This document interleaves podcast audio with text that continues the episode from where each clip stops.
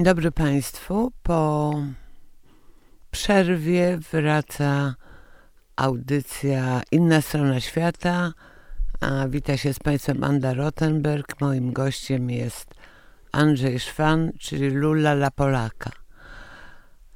Andrzeju, dotychczas było tak, że ja rozmawiałam z kobietami, a nie wiem, jak się mam do ciebie zwracać. To znaczy, oczywiście wiem poniekąd, ale lubiłabym, żebyś to ty powiedział e, na temat ambiwalencji twojej tożsamości. Dla mnie obydwie formy, i Andrzej, i Lulana Polaka, są tak równoznaczne i tak cudownie się w obydwu czuję, że jak tobie jest wygodniej, tak proszę się do mnie zwracać. Wspaniale. A Andrzej Szwan, czyli Lula, urodził się, urodziła w Warszawie, a miała trudne, trudny czas związany z okupacją. Nie będę już o tym mówić, bo wielokrotnie e, były już z tobą rozmowy na temat strasznego czasu wojny, a, która być może też cię w bardzo silnym stopniu ukształtowała. Po wojnie zrobiłeś maturę, rozpocząłeś studia, miałeś e, rozmaite, prze, przebieg rozmaitej kariery, między innymi a jako państwowy urzędnik byłeś na kontraktach w Libii i w Iraku, ale jesteś znany przede wszystkim jako najstarsza w Polsce drag queen. Jak to się stało? Zaczynam od tego, że zacząłeś się przebierać. Wkładałeś sukienki mamusi, buciki na obcasach. Jak to, w, w którym momencie miałeś tę potrzebę?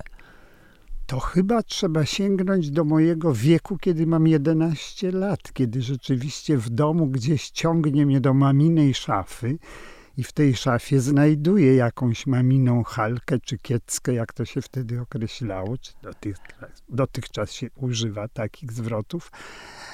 I mieliśmy w domu dużą bieliźniarkę, szafę ubraniową oddzielnie, a bieliźniarkę z lustrem takim kryształowym też cała postać się w lustrze odbijała. I gdzieś tam zdejmowałem z wieszaka, jak wspomniałem, te mamine rzeczy, zakładałem na siebie. Gdzieś, o czym mówię zresztą w spektaklu, znajdowałem również mamine buciki. Wtedy to się nazywało, że nie na obcasie, tylko na kaczuszce, tak jak to kiedyś moja przyjaciółka Marylka określiła, że to była zdegenerowana szpulka. I w tych, że tak powiem, kostiumach, przebraniach, mamy rzeczach, stawałem przed tym lustrem i tak sobie robiłem jakieś śmieszne miny i ciągle mi się wydawało, że aha, może kiedyś stanę na prawdziwej scenie, może się kiedyś właśnie pokażę w pełnym jakimś rynsztunku, w cudzysłowie stroju kobiecym ale e, miałeś rówieśników, którzy nie mieli takich potrzeb. Jak się z tym czułeś? Znaczy, w pewnym momencie masz poczucie inności i innych potrzeb. Jakoś, jakoś wśród tych kolegów, powiedzmy, nie mówię o szkole podstawowej, ale potem już licealistów, nigdy, nigdy, nigdy jakoś nie, na ten temat się nie rozmawiało i nigdy w gronie nazwijmy to klasy dziesiątej czy maturalnej, nie dochodziło do takich sytuacji, że się trzeba było w jakiś sposób pokazać przebranym, czy miało się chęć być przebranym. Dopiero to wszystko jakoś nawarstwiło się i, i, i, i zaczęło we mnie funkcjonować. Muszę to określić w takim już przyzwoitym, dorosłym życiu, że, że, że, że obejrzałem jakieś wtedy jeszcze nie wiem, postaci w filmie, które się potrafiły pokazać, jak słynny nasz Bodo. Właśnie. Cudownej roli kobiety. My, my West. Dokładnie. I, i, I to mnie pewnie zainspirowało, że, że trzeba, że można, że, że facet nie wygląda głupio, tylko wygląda ciekawie i, i, i interesująco w sensie, że ma jak gdyby męską posturę, ale w tych kobiecych, jak to się mówi, łaszkach, fatałaszkach wygląda znakomicie, jeżeli jest dobrze do tego przygotowany, jeżeli to nie jest takie, jak to się mówi, wzięte z haczyka, założone byle jak na siebie, bo wtedy staje się śmieszne. No ale cała fala filmów e, dotyczących um, upodobań drag queenów E, pojawiła się znacznie później niż kiedy, bo jest przesunięcie, znaczy dla mnie to jest oczywiste, ale dopiero dziś, jak byłam młoda, to nie wiedziałam o czymś takim, o istnieniu czegoś takiego, takich upodobań, czy takiego nurtu dzisiaj queerowego, więc y, chłopcy, koledzy mówili, a chodź na dziewczynki, a ty E, co? Mm, przecież wiadomo, że szedłeś w inną stronę również w upodobaniach e, seksualnych.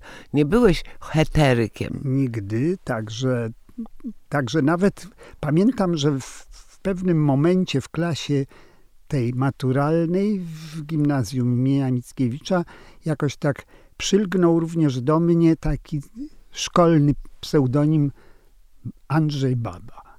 Mhm. I wzięło się to stąd, że ponieważ byliśmy męskim gimnazjum, liceum imienia Mickiewicza, kontakty nasze były z najbliższym żeńskim, czyli Marią Curie-Skłodowską, liceum Marii, imienia Ma na Saskiej Kępie. Na Saskiej. Znaczy to jeździłeś z Pragi na Saską? Jeździłem ze Stanisława Augusta, gdzie mieszkałem, na Saską Kępę do swojego gimnazjum macierzystego imienia Adama Mickiewicza. I jak przychodziły jakieś spotkania, to na zasadzie wymiany. Dyrekcja Mickiewicza zapraszała dziewczyny gimnazjum Kiri Skłodowskiej i na odwrót, jak się działy jakieś imprezy, na przykład studniówka, to dziewczyny z Kiri Skłodowskiej zapraszały chłopaków z, Adama Mickie, z liceum Adama Mickiewicza.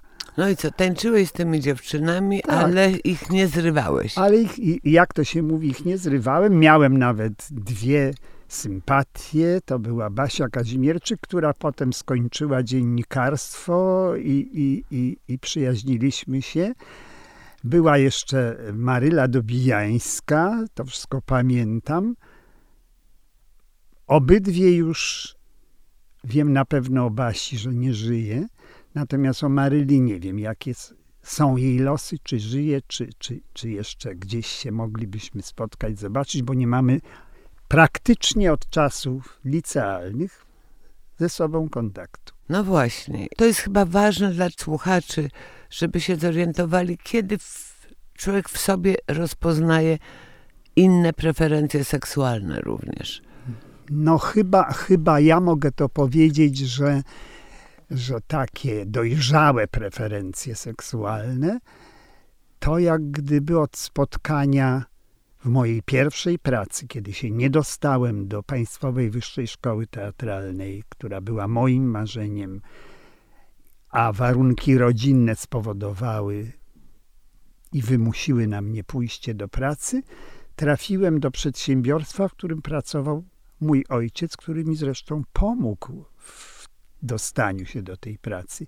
I tam poznałem pierwszego człowieka, pierwszego faceta, na którego widok po prostu odebrało mi mowę. A on był gejem? A on był zdecydowanym gejem, co się okazało potem w naszym kontakcie, a spotkanie nastąpiło na schodach przedsiębiorstwa, w którym ja już pracowałem, a on został przyjęty do pracy. Ja szedłem do miasta na zewnątrz. Pracowałem wtedy w Wydziale Technicznym, coś załatwić w Wydziale Komunikacji, a on jako nowy pracownik szedł z dyrektorem przedsiębiorstwa i była taka koncepcja, że nowy szef działu, który przychodził, był przedstawiany kolejno we wszystkich innych. I ja tylko na schodach się z nim minąłem, jak dyrektor szedł z nim na górę. Zatrzymały się jakoś nasze wzroki wspólnie no i zadziało się. I to był pierwszy moment takiego zaangażowania się. On był wtedy, ja miałem 22 lata. Późno. 20, a może mniej chwileczkę, bo to nie, to musiałem mieć mniej, bo to przecież 58 rok matura, to ja miałem 19 lat. No właśnie. Tak, to ja miałem 19 lat, ale wcześniej jeszcze miałem taką historię, nazwi, nazywam to czasami w rozmowach historią komunikacyjną, bo jechałem z Pragi, z, z Grochowa, gdzie mieszkałem, tramwajem i ktoś na mnie strasznie w tramwaju napierał. W sensie, w sensie jakiegoś takiego tłoku sztucznego, nazw, mhm. nazwałbym to teraz. No i, i okazało się, że jak wysiadłem na przystanku na Nowym Świecie, gdzie teraz mamy rondo, wtedy było skrzyżowanie, ten ktoś również wysiadł z tramwaju i gdzieś podążył za mną w kierunku Nowego Światu i, i zatrzymał się w sensie przede mną i, i, i zaczepił mnie jakimś tekstem. Potem się okazało, że, że był to aktor z Teatru Ateneum, u którego zacząłem bywać. O, okazało się, że również jest gejem i, i, i jakiś tam pierwszy. Inicjacja. Inicjacja i pierwszy taki romans, ale taki. Mogę teraz powiedzieć, że nie był to udany romans, ale, ale miał miejsce. I to już wtedy sprowadziło mnie jak gdyby na drogę zupełnego zainteresowania męskimi postaciami, męskim ciałem, męskimi sylwetkami, a jednocześnie tenże mężczyzna, o którym wspomniałem, którego poznałem, nazwijmy to, na schodach przedsiębiorstwa, w którym pracowałem, wprowadził mnie już głębiej środowisko. w środowisko, dlatego że po raz pierwszy zabrał mnie do słynnej łaźni pod Mesalką na krakowskim Słynna, przedmieściu. Tak. Bardzo słynna. Do dzisiaj żałuję, że mamy jakieś inne kluby w postaci tam sauny, a ta łaźnia, która była przepiękna, z wnętrzami bardzo ciekawymi i, i, i, bogato zdobionymi, jest zamknięta, nieczynna gdzieś w bramie. Tamże na krakowskim przedmieściu jest tablica do dzisiaj, że, że, że, się tam mieściła, a uważam, że powinna być absolutnie reaktywowana i, i rewitalizowana i, i udostępniana. To też wspaniały zabytek poza to wszystkim. Cudowny innym. zabytek z pięknymi kaflami, z pięknymi boazeriami, z pięknymi stołami do masażu z marmuru. Czy, no to także to wszystko powinno według mnie wrócić i jeżeli mogę mieć dzisiaj rozmawiając apel i prośbę do, do władz miasta, a szczególnie do prezydenta naszego cudownego Rafała Trzaskowskiego, to w nowej, jak gdyby, konfiguracji po wyborach, które się zbliżają, przyklasnąłbym tylko i pewno cała masa i rzesza środowiska LGBT chciałaby z tego lokalu, z tego przybytku ponownie korzystać i, i również podejrzewam, że przyjeżdżaliby również i odwiedzali Warszawę. tę łaźnię goście z zagranicy, bo to takich wnętrz w tej chwili chyba na świecie jest niewiele. Zostaliście parą? No, długi czas byliśmy, nazwijmy to, parą. Ja mieszkałem cały czas z rodzicami, w związku z tym były kłopoty, żeby się spotykać u mnie w domu, ale Zenon miał na imię, mieszkał na Mokotowie. Mieszkał co prawda z siostrą i jakąś tam kuzynką, ale miał oddzielny pokój i tam u niego się spotkaliśmy najczęściej. On nie miał żony, dzieci? Nigdy nie miał żony, nie miał żadnych dzieci a jednocześnie był ode mnie w momencie, jak się poznaliśmy, o 20 lat starszy, więc no był tak. dojrzałym człowiekiem, dojrzałym mężczyzną, a jednocześnie miał już no, takie dość bogate kontakty. Ja przez niego poznałem słynną naszą ilustratorkę, rysowniczkę Maję Berezowską. Ja poznałem przez niego słynnego Henryka hrabiego Rostworowskiego, którego mi przedstawił w tejże łaźni pod Wesalką. No, cudowne, cudowne Taki to był czas. No właśnie, ale jednocześnie, um, może troszkę później, zaczęła działać akcja Hyacynt policyjna i prześladowania, szantaże. Jak e, wasze środowisko na to reagowało? Bardzo, bardzo smutna historia, bardzo tragiczna dla wielu gejów. bo przecież y, moment, kiedy te akcje powołano i zrobiono ją nalotowo w całym kraju, to mnie akurat nie było, byłem na kontrakcie za granicą, ale, ale kilku moich przyjaciół, kolegów, gejów było w tej akcji spacyfikowanych, zabranych na tak zwane dołki do komend poszczególnych. To akurat, o czym mówię, to była to Warszawa. bardzo opresyjne było. Tak, to była, to była jedna z komend, która do dzisiaj funkcjonuje na, na, na ulicy Wilczej, druga na ulicy Waliców. Tam ich przesłuchiwano. Co prawda ci akurat, którzy, którzy, którzy byli przesłuchiwani, nie mieli potem żadnych kłopotów jakichś większych, jeżeli chodzi o pracę, o stanowiska, dlatego że, że byli, jak to się określa, wolnych zawodów, czyli nie groziło im gdzieś ujawnienie, że są gejami, wyrzucenie z pracy, czy wyśmiewanie się z, z... Nie no, w naszym środowisku na przykład myśmy wszyscy wiedzieli, akceptowali, kochali e, kolegów, którzy pozostawali w związkach, więc w niektórych środowiskach to było oczywiste. Właśnie. I w związku z tym, w związku z tym brzydki, brzydkie zachowanie jednego na pewno z ludzi, których znałem, a jednocześnie opowieść dość smutna w dniu właśnie akcji Hiacynt, bo w jednym z mieszkań na placu Unii Lubelskiej odbywał się wieczór sylwestrowy. I było tam około trzydziestu kilku, czterdziestu gejów. Mhm. I w pewnym momencie, tuż przed powiedzmy otwarciem szampana, szampana wtedy jakiego sawiecko igristoje, bo tak. nic więcej nie było młodych ludzi stać. Podjechały podobno milicyjne suki, jak to się określało. Tam do tego podwórza są dwa wejścia i obydwa wejścia zostały zablokowane i do mieszkania, w którym odbywał się ten Sylwester, wkroczyła milicja i całą tę grupę gejów, którzy się tam no, mieli bawić i witać Nowy Rok, zgarnięto do tych milicyjnych pojazdów i zabrano na tak zwane dołki, jednych właśnie na Waliców, innych na, do komendy na Wilczą, nie wiem czy tylko do tych dwóch.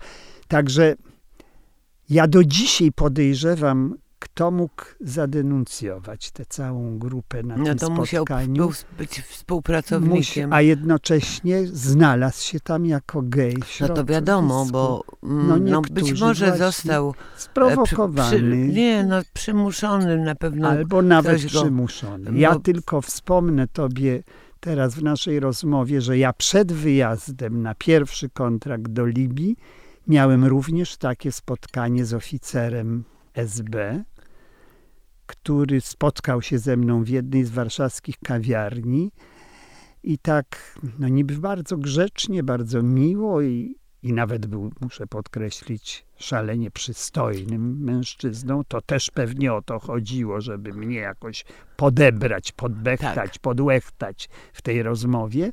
Tak to odebrałem i tak to odczułem. No, ale zawiódł się bardzo, dlatego że powiedziałem, jeżeli to ma być forma pomocy w wyjeździe na kontrakt, to ja w takim razie dziękuję, rezygnuję z wyjazdu i nie jestem zainteresowany. Pożegnaliśmy się, wypiłem kawę, on jakiś też kawę czy napój i więcej się nie spotkaliśmy, a, a ja na kontrakt po pojechałem.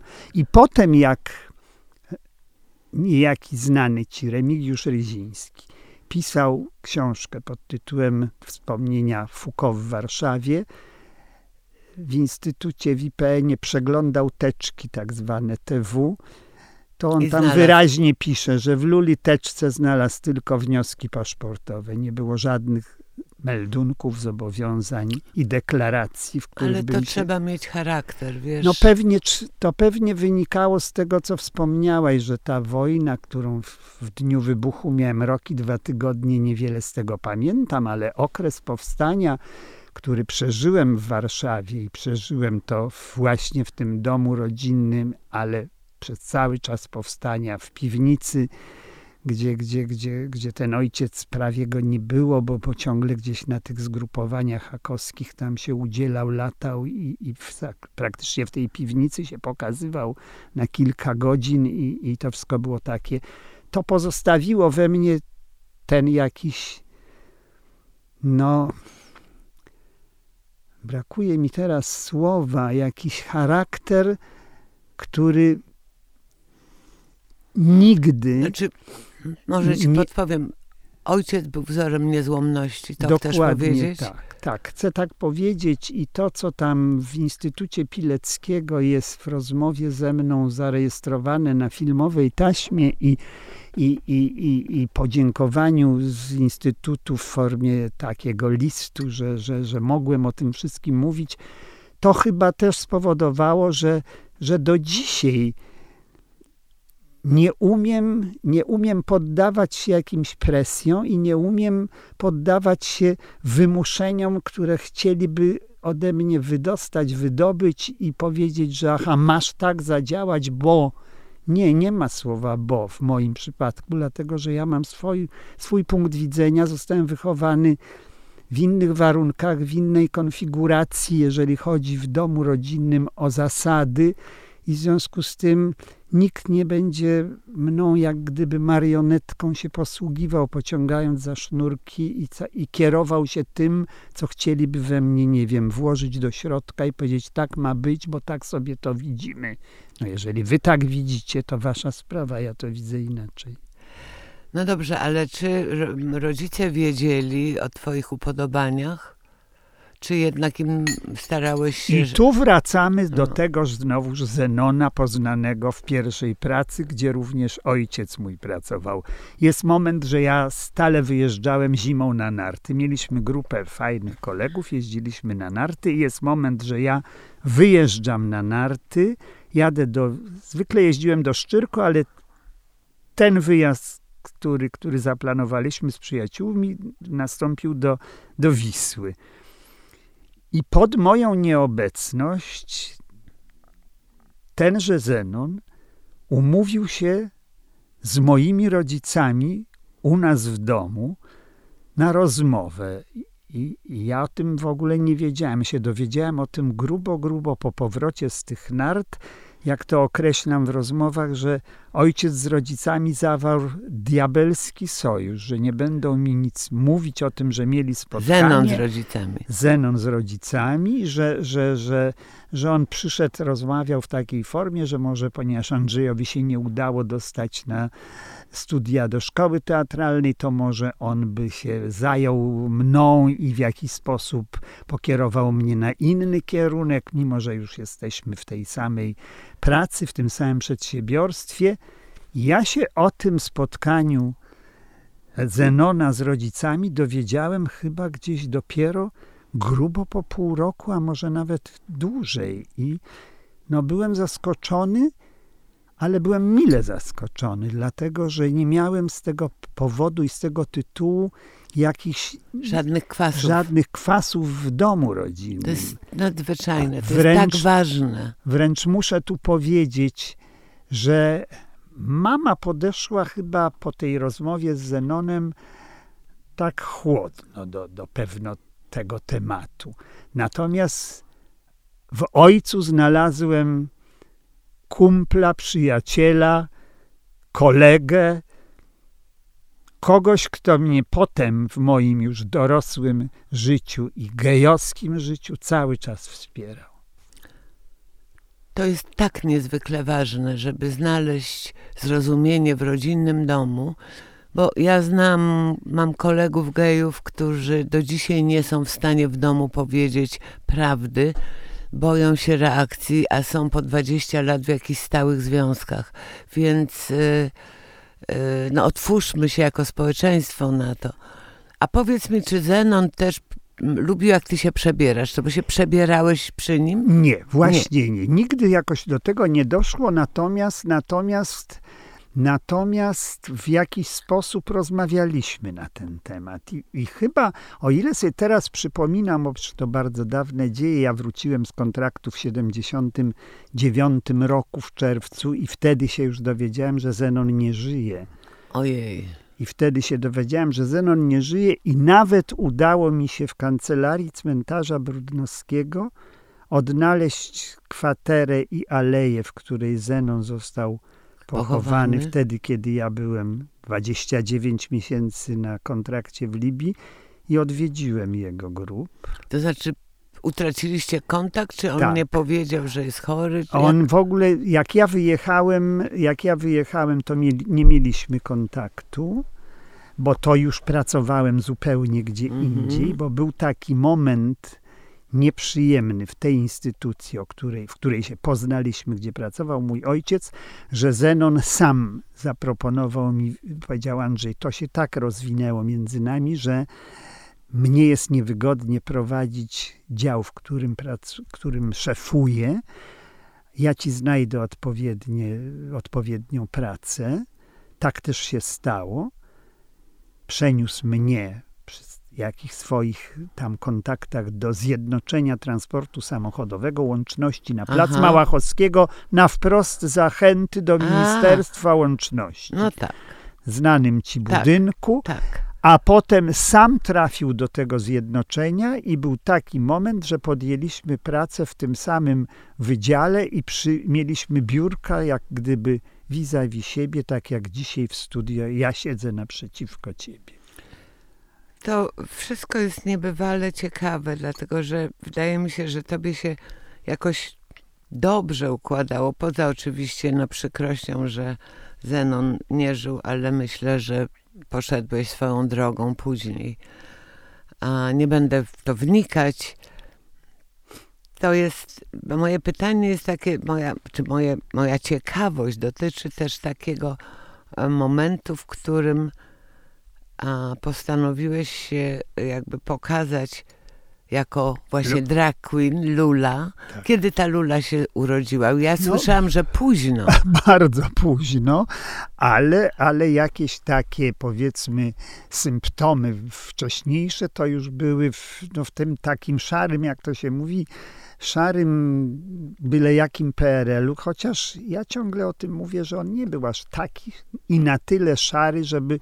żeby Były że- enklawy, były enklawy. Tak, były enklawy i, i się w nich no nie było takiego rozwiniętego, jak gdyby przedsięb, przedsiębiorstwa, jak teraz się. Kto w ogóle myślał wtedy o tym, że powstanie jakiś termin draki, będzie znaczył to o oddzielnej grupie, nazwijmy to ludzi, którzy będą stanowili sztukę dragu, bo drag jest sztuką, to nie jest jakaś tam byle jaka przebieranka, byle jakieś upudrowanie się i byle jakieś zrobienie kreski pod oczami. To jest wielka, wielka sztuka, o, którym te, o której też zawsze mówię i ciągle ubolewam nad tym, że scena dragu nie ma prawdziwego teatru, takiego, w którym byśmy mogli zaistnieć, zafunkcjonować. Dam króciutki przykład. Ja w zeszłym tygodniu brałem udział jako członek jury w wyborach na festiwalu Drag Warsaw. I był taki moment, że y, nie występowałem tam w pełnym dragu, ale jakieś elementy w postaci, nie wiem, klipsów naszyjnika i ust pomalowanych, lipstick zrobionym miałem. I wyobraź sobie, że w klubie, w którym się to odbywało, ten makijaż, taki Budził. półmakijaż zrobiono mi, zrobiono mi w, w toalecie niemalże, nawet nie siedząc na, na desce sedesowej, bo tam stały kosmetyki, a ja byłem na stojąco i koleżanka w dragu robiła mi, kleiła mi rzęsy i tak dalej. Także uważam, że to jest takie trochę w stosunku do nas, do, do artystek dragu nie w porządku, że myśmy powinni mieć. Ja nie mówię, że to ma być Czy wciąż scena jest to tak narodowa. traktowane pod, Jakoś tak z przymrużeniem z oka? przymrużeniem jest, oka i tak jak ja to mówię, robimy to wszystko domowym przemysłem, tak zwana koronkowa robota, jak to nasze babcie robiły coś na drutach, skarpetki czy sweterek. Ale wiesz, chyba e, nowe pokolenie, młode pokolenie jest znacznie bardziej otwarte niż moje, a nawet niż pokolenie mojego syna. Pokolenie mojej wnuczki dzisiaj jest bardzo otwarte i ja widziałam reakcję w teatrze powszechnym na przedstawieniu Orlando, którego nie jest, nie tylko jesteś bohaterem, ale też występujesz. E, sala była zachwycona. I to jest oczywiście e, kolejny ruch w stronę e, pokazania światu istnienia e, takiej dość skomplikowanej osobowości, bo e, no jest dzisiaj LGBT to jest bardzo dużo różnych przykładów, które się właściwie nie. To jest to nie jest tak, że świat się dzieli na lesbijki, geje i heteronormatywne osoby. Są osoby biseksualne, transpłciowe, aseksualne, queer, interpłciowe. Oprócz tego, że są lesbijki, geje, osoby i tak dalej. Więc y, tu należy wszystkim pozwolić na bycie sobą. Prawda? Absolutnie I... tak i uważam, że, że wszyscy my, ci w tych grupach, które wymieniłaś, mamy takie same prawo do życia, jak to się określa, ludzie normalni, bo my też jesteśmy normalni, tylko jakaś powstała wokół bańka, szczególnie, i tu muszę to podkreślić, bo mnie ciągle to ciąży na moim organizmie, na moim sercu, że ci, którzy w tej chwili są u steru władzy, uważają, że my, czyli ta tęczowa społeczność, która gromadzi te wszystkie grupy, które wymieniłaś, to jesteśmy jacyś nadludzie, ze zwierzęceni. Co to znaczy, że my jesteśmy, że pan minister edukacji mówi o mnie, że jestem ideologia, że pan minister obrony mówi, że jak ja idę w pochodzie w, radosnym, w radosnej paradzie, to ja jestem sodomitą, albo sobie nie zdają sprawy, co, co mówią, jak nas określają. I ja nigdy się nie będę godził na tego rodzaju porównania i będę zawsze sprzeciwiał się, a szczególnie sprzeciwiał się postaciom, które zasiadają w rządzie kraju, w którym ja żyję.